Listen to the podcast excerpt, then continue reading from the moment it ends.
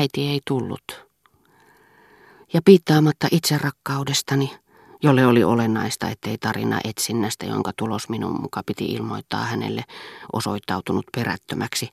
Hän käski Françoisin välittää minulle nämä sanat, ei vastausta, jotka minä sittemmin olen niin usein kuullut loistohotellien ovenvartioiden tai peliluolien vahtimestareiden ilmoittavan jollekin tyttöparalle, joka ihmettelee, mitä, eikö hän sanonut mitään. Ja te kumminkin annoitte hänelle kirjeeni. Hyvä on, minä odotan vielä. Ja niin kuin tyttö säännöllisesti vakuuttaa, ettei tarvitse ylimääräistä lamppua, jonka ovenvartija tarjoutuu sytyttämään häntä varten, jää paikalleen, eikä enää kuule muuta kuin ovenvartijan ja hotellin juoksupojan vähäistä puhetta ilmasta. Kun ovenvartija huomaa, mitä kello on, hän äkkiä lähettää juoksupojan panemaan jäihin jonkun asiakkaan juoman. Niin minä vastattuani kieltävästi, kun François tarjoutui keittämään minulle kuumaa juotavaa tai jäämään luokseni, Annoin hänen mennä takaisin keittiön puolelle. Asetuin pitkäkseni ja suljin silmäni, yrittäen olla kuulematta ääniä puutarhasta, jossa juotiin kahvia. Mutta hetken päästä minä tajusin, että kun kirjoitin kirjelappusen äidille, kun suututtamisen uhallakin menin niin lähelle äitiä, että luulin jo hipovani hetkeä, jolloin näkisin hänet, minä olinkin evännyt itseltäni mahdollisuuden nukahtaa häntä näkemättä, ja sydämeni hakkasi hetki hetkeltä tuskallisemmin. Ja kun kehotin itseäni rauhoittumaan, eli hyväksymään kovan kohtaloni, minä vain kiihtyin entistä enemmän. Äkkiä levottomuus laukesi, ja minut valtasi autuas olo, niin kuin silloin kun voimakas lääke alkaa vaikuttaa ja poistaa kivun – Olin päättänyt, etten enää yrittäisi nukahtaa ennen kuin olisin nähnyt äidin.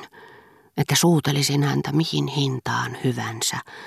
Ja vaikka tiesin, että olisin sen jälkeen pitkään huonoissa väleissä hänen kanssaan, ja sen tekisin, kun hän tulisi ylös nukkumaan.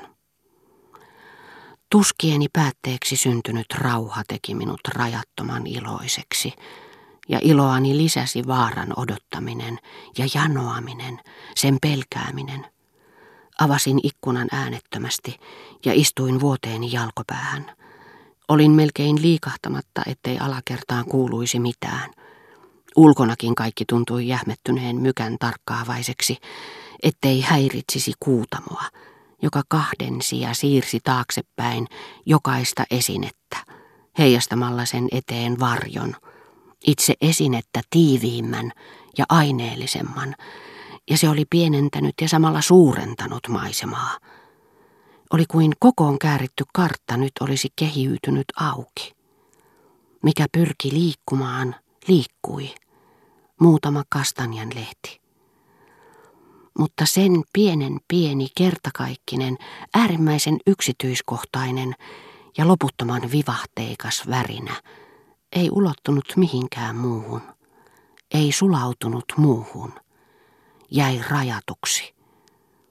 Äänet, ne jotka tulivat puutarhoista, ehkä kaupungin toiselta laidalta, kuuluivat läpitunkemattoman hiljaisuuden pinnalla erillisinä, niin hiottuina, että kaukaisuuden vaikutelman tuntuikin synnyttävän niiden pianissimo – niin kuin konservatorion orkesteri soittaa teemat consordino niin hyvin, että vaikka yksikään sävel ei jää kuulumatta, luulee niiden kuitenkin tulevan kaukaa konserttisalin ulkopuolelta, ja että kaikki vanhat kausitilaajat, myös isoäitini sisaret silloin, kun Suon oli antanut heille omat lippunsa, terästivät kuuloaan, kuin olisivat kuunnelleet kaukana marssivaa armeijaa, joka ei ole vielä kääntynyt Rue de Trevisin kulmasta.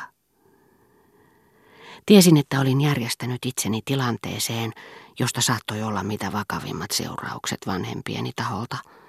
Itse asiassa paljon vakavammat kuin sivullinen olisi voinut olettaa, sen laatuiset, joita hän olisi luullut vain todella häpeällisten tekojen aiheuttavan.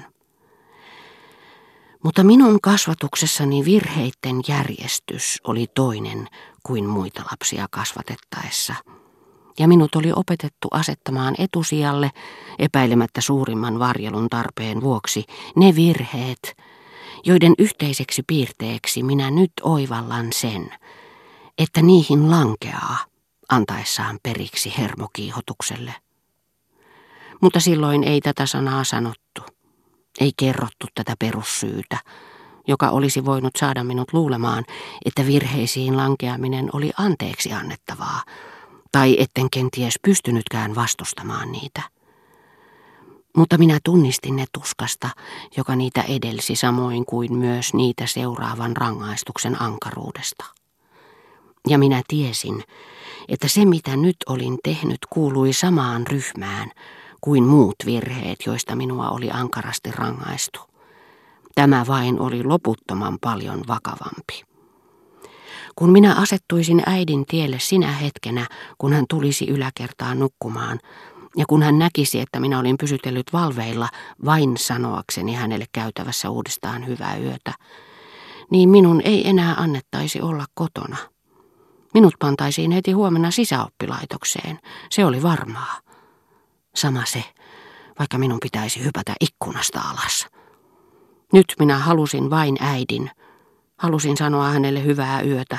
Olin kulkenut liian pitkälle tämän halun toteuttamisen tietä, voidakseni enää perääntyä. Kuulin vanhempieni askeleet, kun he saattelivat Suonnia. Ja kun kellon kilahdus oli ilmoittanut, että Suon oli lähtenyt, minä menin ikkunaan. Äiti kysyi isältä, oliko hummeri ollut hänestä hyvää, ja oliko Suon ottanut lisää kahvia pistaasijäätelöä. Minusta se ei ollut paljon mistään kotoisin, äiti sanoi. Ensi kerralla täytyy varmaan kokeilla jotain muuta jäätelöä. Suon sitten vasta on muuttunut, sanoi isotäti. Hän on tullut niin vanhan näköiseksi. Isotäti oli niin tottunut pitämään Suonnia aina samana nuorukaisena, että hän hämmästeli tajutessaan Suonin äkkiä vanhemmaksi kuin oli olettanut.